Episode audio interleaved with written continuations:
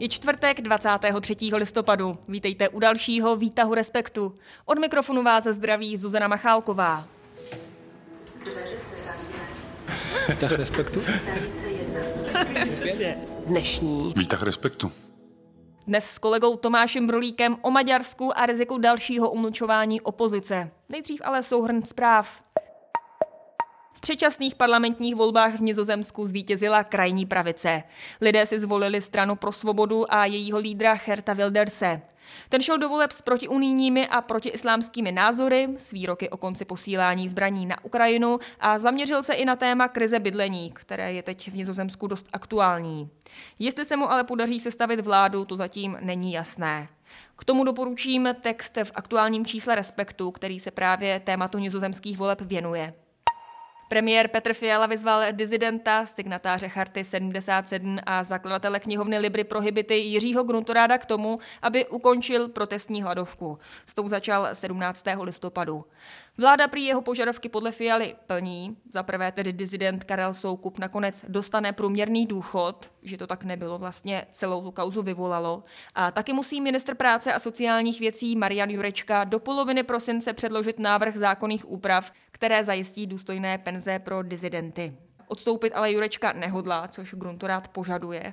Jiří Gruntorád k tomu řekl, že kompromis by byl, kdyby vláda v tomto případě stáhla usnesení, kterým se hlásí k tradicím Charty sedmdesát sedm, což ale Fiala nechce s tím, že by to bylo v rozporu s jeho svědomím. No a v centru Langhans Člověka v tísni už se mnou sedí i Tomáš Brolík. Ahoj. Ahoj. Jaká zpráva dnes zaujala tebe? Není to asi úplně jedna zpráva dne a je to takové souspráví. Tak a je to Polsko, je to to, jak se v Polsku sestavuje vláda, respektive nesestavuje. Respektive ona se sestavuje, ale hrozně to trvá, protože vládní, dosavadní vládní strana Prava spravedlnosti by prohrála, respektive vyhrála, ale nesestaví většinu, opozice stále drží pokupě a už se čeká, už se něko, docela hodně týdnů se čeká, kdy prezident Duda, který je samozřejmě jako není členem P I S, protože z ústavy nemůže být, ale je, je to loajální člen té strany vlastně, tak kdy povolí opozici tu vládu sestavit a probíhají kolem toho hrozné takové šachy a je to vlastně docela i zábav. Je to, není to bizarní, ale je to zábavná podívaná a je to, je to prostě politika. A takže každému, kdo nám trochu rozumí polsky, tak doporučuji sledovat polské noviny. Ono to jde i ze znalostí češtiny. A pořád ještě Polsko tu novou vládu nemá a ještě dlouho mít nebude. Ale pomalu se k tomu šine, protože ta touha nebo ta představa vládní strany P I S, že, že se podaří nějak zařídit zázrak a, a další ty roky vládnout, prostě každá jedna další malá naděje padá za druhou, tak, tak to pozorovat tak nějak politicky, lidsky i novinářsky je i velká zábava. My k tomu bizáru a politice se dostaneme i v hlavním tématu dnešního výtahu Respektu. No a tím je dění v Maďarsku.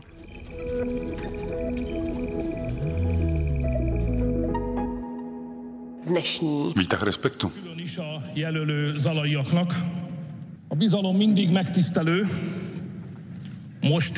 Pokud by vám přišlo, že Viktor Orbán už Maďarsku utáhnul otěže dostatečně, tak on sám si to nejspíš úplně nemyslí. Jeho Maďarská občanská unie totiž přišla se zákonem, který má omezit zahraniční vliv a ochránit národní suverenitu. Co by to vlastně v praxi znamenalo, teď probereme právě s Tomášem. Tomé, o jaký zákon jde? Je to zákon, který zřizuje novou instituci, nebo bude zřizovat, který asi v překladu bude asi Úřad pro ochranu státní suverenity nebo nezávislosti. A ono to kouzlo toho zákona, celé ty věci je právě v té otázce, kterou si položila, co to bude v praxi znamenat. Protože ono se to úplně z toho zákona říct nedá. On, nebo tak samozřejmě to, co zákon proklamuje, je, že jeho cílem je ochránit maďarskou demokracii, debatu, politiku a politický život a volby před zahraničním vlivem. A říká, maďarská vláda říká, úplně správně, to je takový jako velice osvědčený uh, trik Fidesu a Viktora Orbána. Říká, my děláme přesně to, co po nás chcete. Protože samozřejmě Evropská unie se snaží ochránit svoje demokracie před zahraničním vlivem a myslí tím vliv Ruska a Číny hlavně. A on tenhle zákon by se na to samozřejmě vztahoval. On se na to vztahuje a bude vztahovat. Ale zároveň všichni vědí, že, že se dá klidně využít i na financování z norských fondů nebo pro uh, všechny nevládky, které třeba čerpají dostávají dotace třeba z toho slavného Sorosova impéria, takže se Open Society Fund. Takže pojďme to shrnout jenom, ano. Když bychom jmenovali, ty už teda naznačil nevládní organizace, ale koho dalšího by se to teda dotklo? A to je právě skvělé, víceméně kohokoliv. Může to být médium, tak on přesně mluví o nevládních organizacích a médiích, protože všichni vědí, že na ně to je namířené. A může být víceméně kdokoliv. A bude tady prostě úřad, tak přesně, pojďme po pořádku, jak to bude, jak, jak ta instituce bude fungovat. Takže šéfa úřadu jmenuje premiér, čili Viktor Orbán. Parlament do toho asi nebude mít co mluvit, vypadá podle toho současného znění toho zákona. Pravomoci tohle úřadu budou předvolat si víceméně kohokoliv, koho uzná za vhodné, vyžádat si od tajných služeb víceméně jakýkoliv materiál, který uzná za vhodné. Pokud po vás, třeba po tobě, pokud úřad nazná, že i ty, jako Zuzka, nějakým způsobem si v podezření, že ovlivňuješ maďarskou debatu uh, s cizím vlivem. A teď nám ty peníze, oni si nějak, se, je to hodně úplně na ty peníze. On nejde o peníze jenom. Jde i o peníze, ale jde i o vliv, zahraniční vliv, což je velmi nejasné, co přesně je zahraniční vliv. A pokud uh, úřad nazná, že možná ovlivňuješ maďarské volby, maďarskou demokracii za cizí peníze a pod cizím vlivem, tak po tobě může vyžádat víceméně jakékoliv dokumenty. Víceméně cokoliv. Samozřejmě bez, náhrad, bez nároku na jako nějakou náhradu. No, to samozřejmě každou organizaci stojí docela hodně peněz a hodně času, když vám řeknete tak, prosím, účetní uzávěrky za poslední dvacet let. To je další možnost, co, co ten úřad může chtít. Ten zákon výslovně říká, že to, co tenhle úřad dělá, není administrativní akt, což je důležitá věc, protože se vůči němu nedá bránit u soudu. A co mě by vlastně hrozilo, ale kdybych já tady něco takového dělala nebo bych byla obviněna, tak co mm. mě by v praxi hrozilo? V nejhorším případě tři roky vězení. To je asi takový nejzaší trest, ale daleko spíš by ti hrozilo to, že budeš jmenovaná ve buď výroční, anebo ad hoc zprávě, kterou ten úřad sestavuje, a která je primárně určena vládě a bezpečnostnímu výboru maďarského parlamentu, ale může být i veřejná, takže nejspíš bude skoro vždycky veřejná. A tam si o tobě tvoji spolupčané přečtou uh, za prvé, že jsi samozřejmě cizí agent, a za druhé, protože úřad si může říct o cokoliv od tajných služeb, o cokoliv od policie, o cokoliv z tvých vlastních dokumentů, tak najednou si bude moct možná přečíst i docela takové jako intimní věci finančního a možná i osobního charakteru. To nikdo neví. Ono teď momentálně je ten návrh zákona u parlamentu. Tak hmm. jaká je šance, že projde? Nebo co by bylo potřeba k tomu, aby prošel? Jenom rozhodnutí Viktora Orbána. Maďarský parlament umí schválit zákon za deset minut. To není vůbec jako problém. To je úplně jedno. To je, že v parlamentu je úplně jedno. Takže je to hotová věc v podstatě. Není, mhm. Není protože možná, že... Ono totiž o tom zákonu už se mluví docela dlouho, o tomhletom konkrétním. O tom, že možná bude představen, možná bude připraven, možná bude napsán. O tom se mluví už třeba dobrý čtvrt rok. A vždycky se o tom spekulovalo. Politici Fidesu říkali, máme takový nápad, a pak se to nestalo. Teď se to poprvé stalo. Ale samozřejmě možná je to jenom, možná je to jenom manévr, možná je to jenom hra. Fakt záleží na tom, co chce Viktor Orbán, a to ví jenom Viktor Orbán. Ten zákon může klidně být uložen k ledu v nějakém výboru nebo prostě nebýt zařazený na, na pořad jednání. To se myslím nedá jako nějak přecenit, to, že je zákon v parlamentu.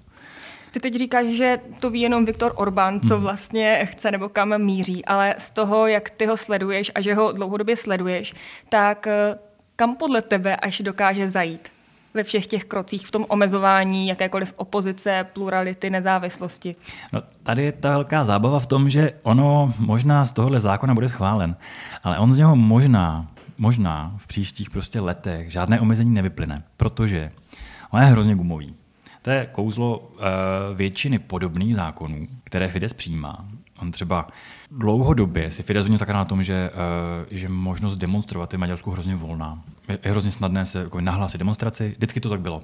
Můžete být, jako, cokoliv si myslíte o Viktoru Orbánovi, tak to můžete říkat víceméně kdekoliv. A nic se vám nestane. Máte jistotu, že policie bude docela slušná. Nebo velmi slušná. A to pořád platí. Ale... tak před takovými třemi daty si Fides řekl, že mm, už asi dost, a přijal zákon, který vlastně velice teoreticky je napsaný velice gumově a vlastně, kdyby jenom trochu vláda chtěla, tak může jakékoliv demonstrování jako zakázat nebo znemožnit spíš. A to se nestalo. Ale ten zákon je, ale neděje se to. A tohle je úplně stejné. On totiž ten jeho význam, tohle hrozně jako nejasně napsaného zákona, který je jasně velice jako přísný a, a hrozí vám z něho buď jako hrozný oprus, nebo hrozně jako zostuzení a popotahování, a nebo vězení. Ten jeho význam je v tom, abyste se, aby se ty organizace, nebo ten, kdo se má bát, tak se bát bude. A bude se dát pozor. A bude se dát takový pozor, že vlastně nebude moc skoro fungovat.